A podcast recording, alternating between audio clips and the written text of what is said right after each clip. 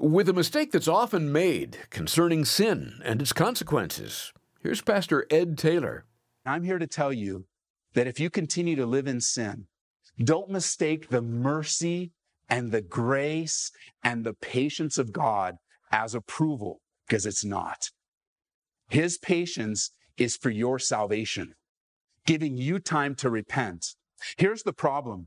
The problem is because we aren't experiencing this wrath or the judgment or the consequences in our sin, you know what we do? Our hearts become harder and we just continue on. This is amazing grace.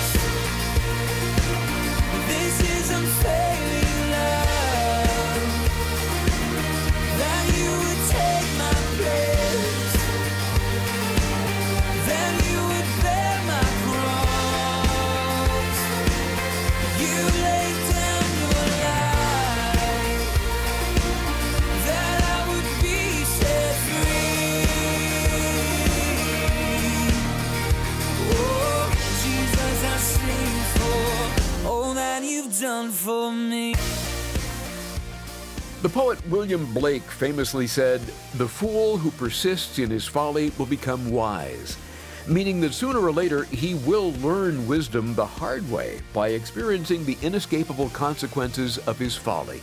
But there's an easier way to learn, and we'll hear about it today on Abounding Grace with Pastor Ed Taylor. We're so glad you've joined us as we turn back to Romans. Last time we began to explore what Romans 1 says about the consequences of sin. We're given that warning to save us a lot of pain and heartache now and in the future. And we see this truth not only in Romans, but also in Psalm 40. We join Pastor Ed there now at verse 2. He established my steps. Paul would tell the Ephesian believers that we wandered around according to the darkness of this world. That's all. We just had an aimless wandering. But in Jesus Christ, now He's established our steps. Things begin to make sense now, don't they? You begin to see things for what they are. You begin to make decisions based on the way God sees things and not the confusion of this world. You begin to see things and temptations for what they are, and now you can avoid them. Why? Because God, He's established your steps. Not only that, verse 3, He's put a new song in my mouth. I guarantee you there are people in this room that don't like to sing.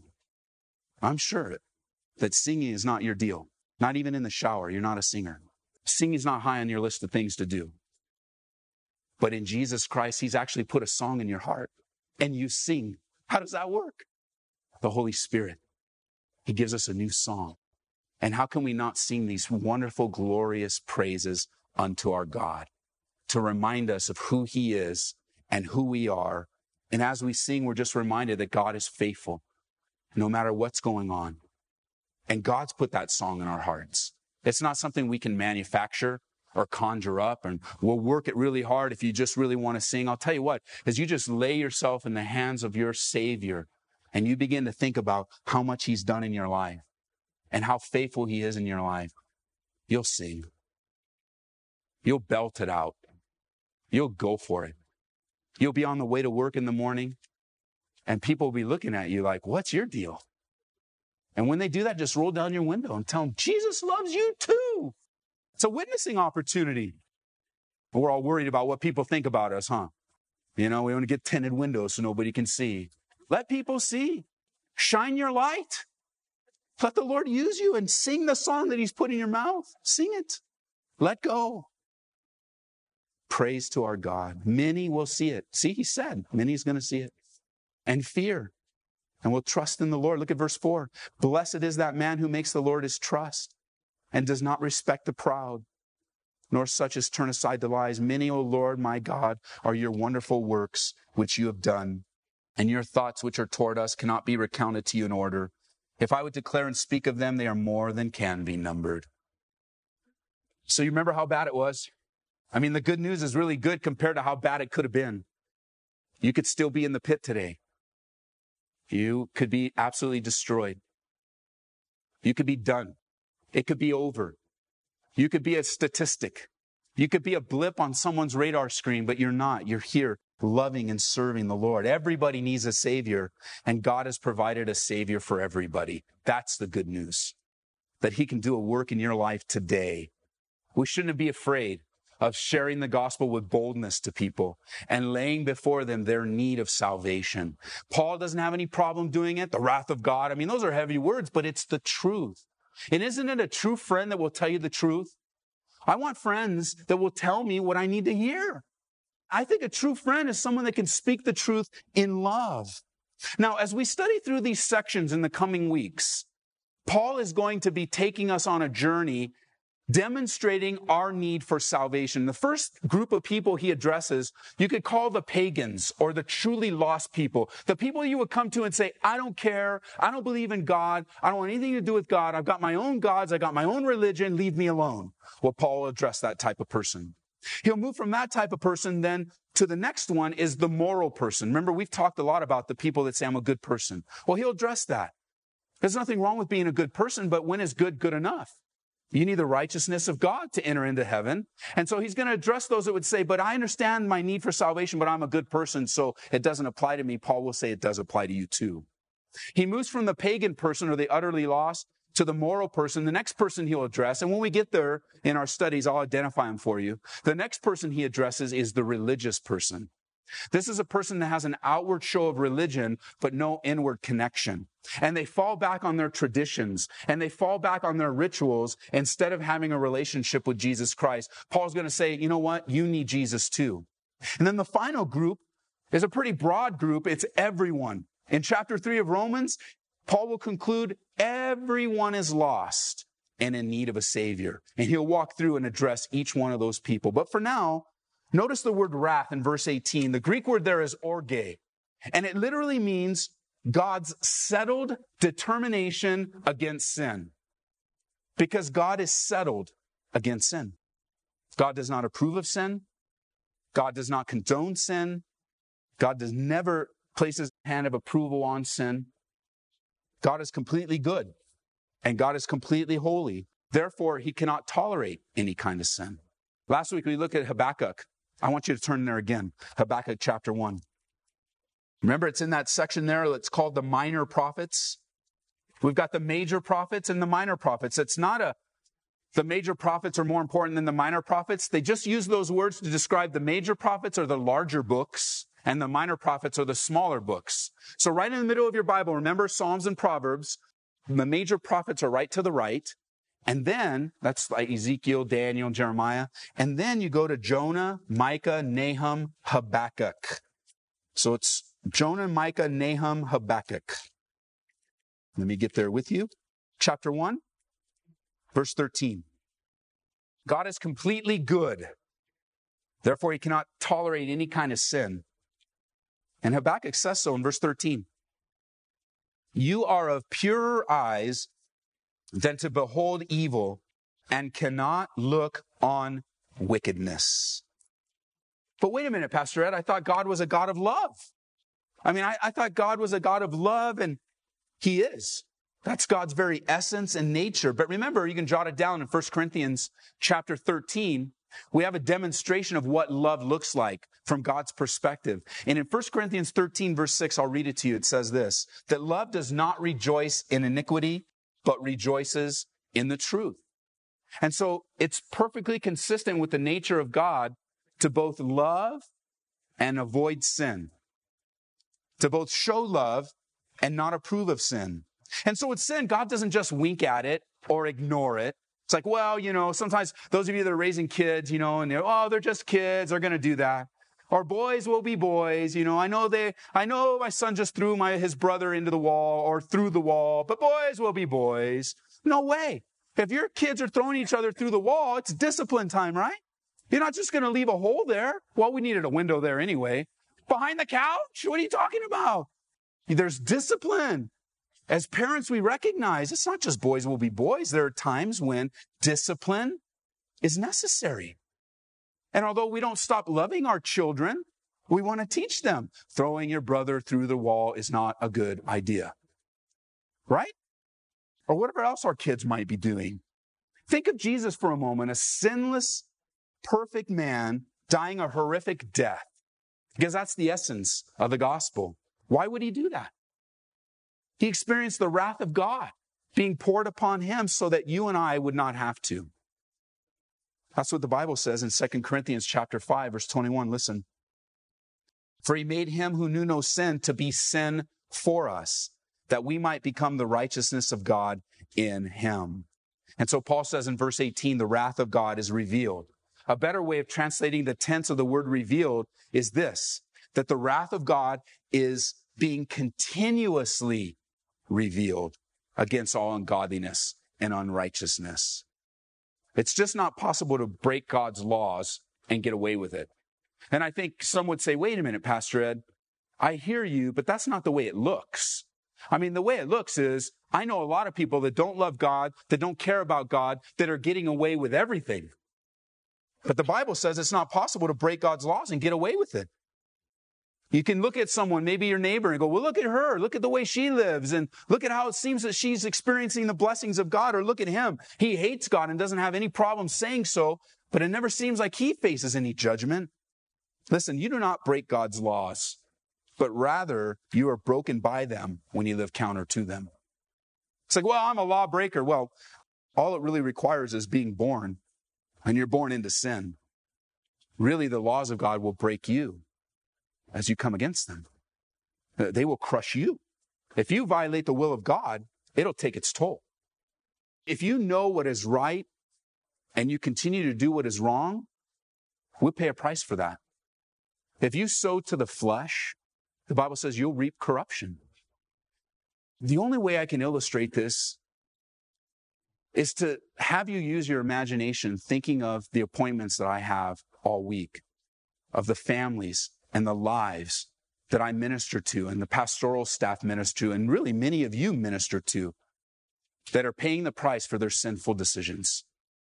Week after week, family after family, life after life, we try to rush in and help them pick up the pieces because somewhere back along the way, they decided that God's will wasn't what they wanted for their lives. And they willingly lived a life contrary to the laws of God. And now they're finding that the laws of God are actually breaking them. And the only way that you're going to be able to develop that heart is to be getting involved in people's lives as the family of God and looking at what it is in helping someone restore and repair what the enemy wanted to destroy. You see, if you're a believer, if you are a man or a woman that calls upon the name of Jesus Christ and you are living an unrighteous or an ungodly life, today's the day to repent. God will not let you get away with it. Now I know your immediate response will be, now wait a minute. I've gotten away with it for a long time, Pastor Ed. I mean, I'm able to play it really well.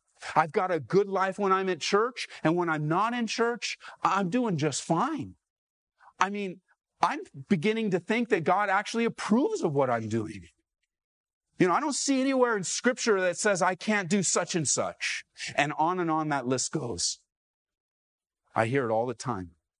And I'm here to tell you that if you continue to live in sin, don't mistake the mercy and the grace and the patience of God as approval because it's not. His patience is for your salvation, giving you time to repent. Here's the problem. The problem is because we aren't experiencing this wrath or the judgment or the consequences in our sin, you know what we do? Our hearts become harder and we just continue on. It happens to all of us. I want you to see this. Would you flip back to Ecclesiastes chapter 8? I beg you, I beg you, leave ungodliness and unrighteousness behind. You see, it really is the balance from our study last week, isn't it? The balance is, hey, the just shall live by faith, but your faith will change you. Your faith will produce good works in your life. Your faith will change your heart. And instead of seeing all that you do with God as a burden, it's no longer a burden, but a joy. But don't think that the grace of God is giving you permission to live ungodly. You know what ungodly means? Ungodly means living life like there is no God. That's what it means. So when I live an ungodly life or I have ungodliness in my life, I'm simply saying, you know what, God, you're not even there. You don't even see it. And here's the thing. Because other people don't see it, we falsely conclude that God doesn't see it. But guys, He does. His eyes are seeing everything both outwardly and inwardly. He is, Some of you are really feeling the heavy right now. You know why? Because God's eyes are examining you. God's eyes are coming by the power of his spirit and saying, this is what your pastor's saying right here. It's in, this is it in your life. This is it. This is why you're here. So there might be surfaced and skimmed off the top. That's what ungodliness is living without God. You know what unrighteousness is? It's simply this knowing how to do right, knowing what is right, and choosing to do wrong. Living unrighteously. It's that simple. I know it's right to do this, but I choose to do the opposite. Can Christians fall into that? You bet. Can Christians fall into that pattern? Oh, yes. Is there deliverance for you? Yes. Yes, there is. That's the good news. But the problem is, is that we think we're getting away with it so much that our hearts get hard. Look at Ecclesiastes here, chapter 8, verse 11. This is one of those verses you need to mark. It's a life changing verse. It absolutely will change your perspective on sin for the rest of your Christian life. Look at this. Verse 11, chapter 8. Mark it in your Bibles and let the Bible mark you. Because the sentence against an evil work is not executed speedily, therefore the hearts of the sons of men is fully set in them to do evil. It's deceiving, isn't it? So I'm getting away with it, I'm getting away with it, I'm getting away with it, but it's a lie. You're not getting away with it. It's all deception. You're living in a false world right now. You're not getting away with anything. The world's very deceiving. Satan is very cunning. Our ability to justify our behavior is very strong. And when God pinpoints areas in your life and He asks for repentance, He means it. Just because it hasn't come quickly doesn't mean that God doesn't care. Just because He's shown you mercy and grace and patience and long suffering doesn't mean that He doesn't want you to repent.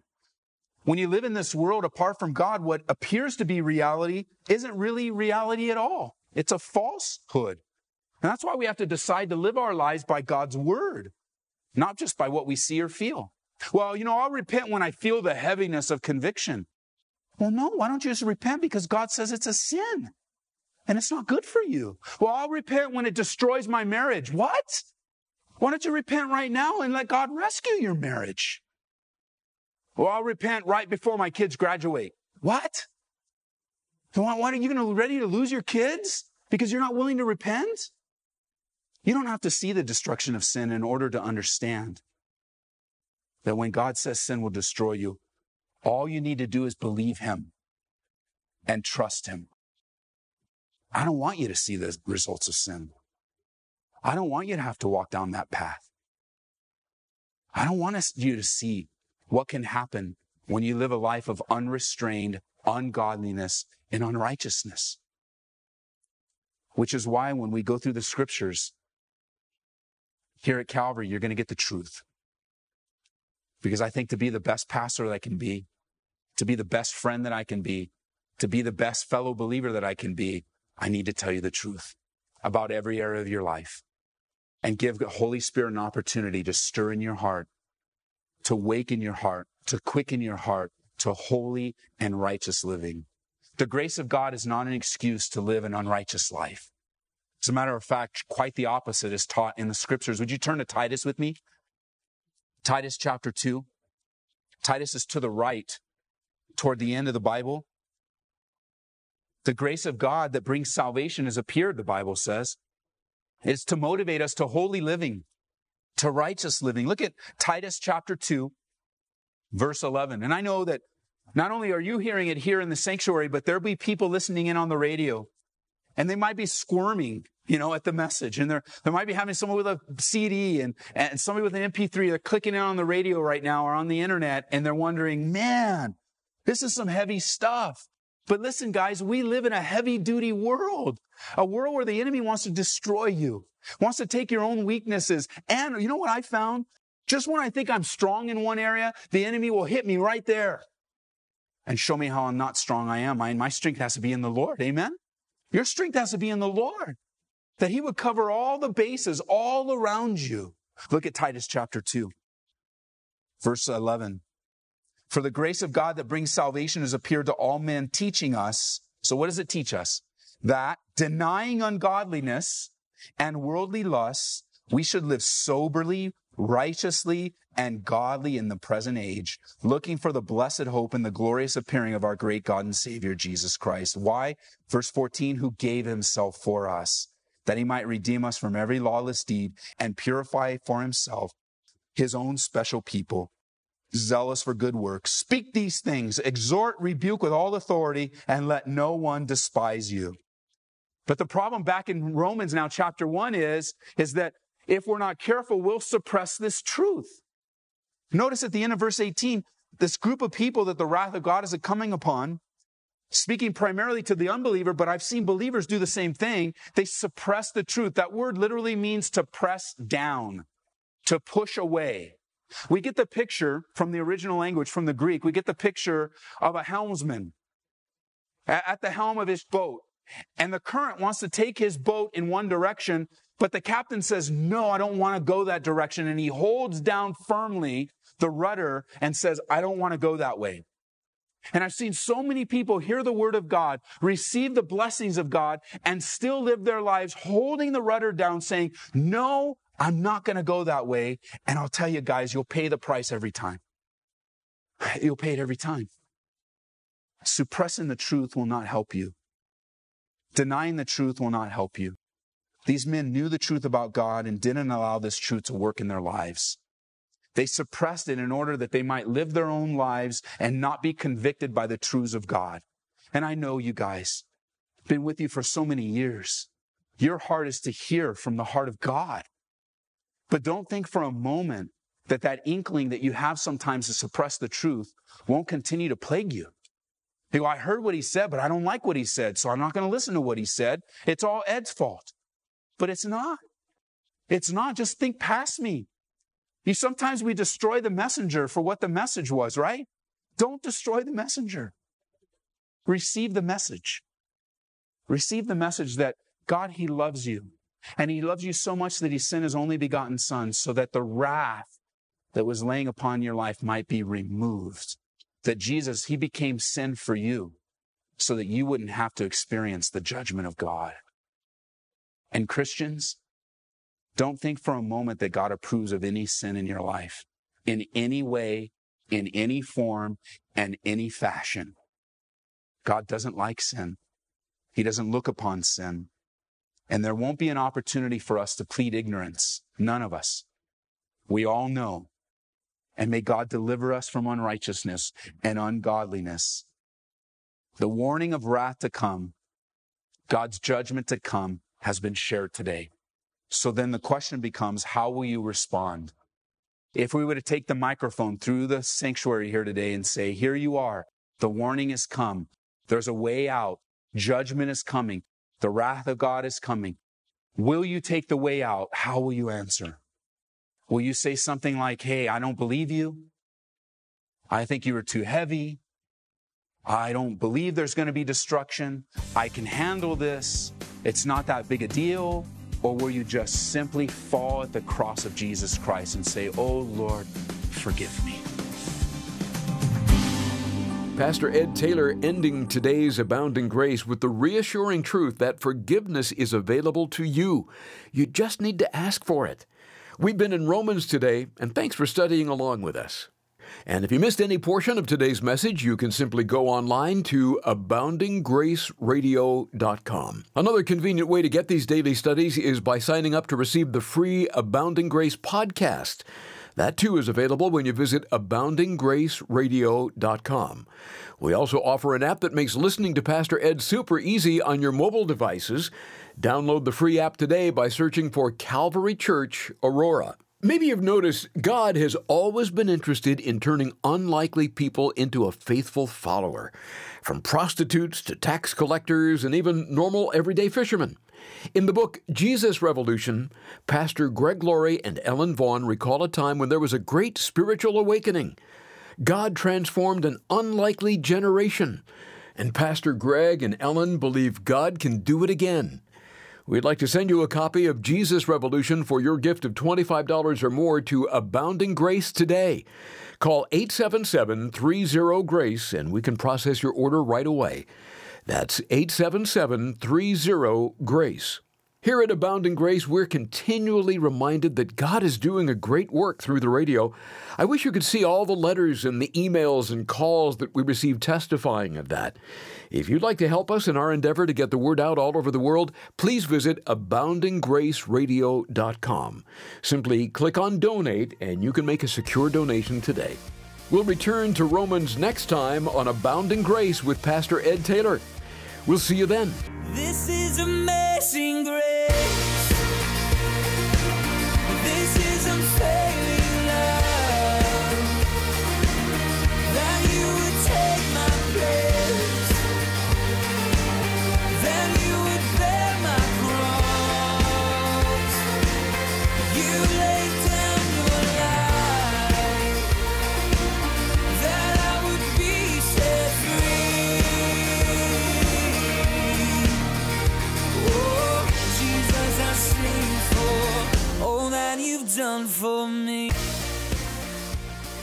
Abounding Grace is brought to you by Calvary Church, Colorado, here in Aurora.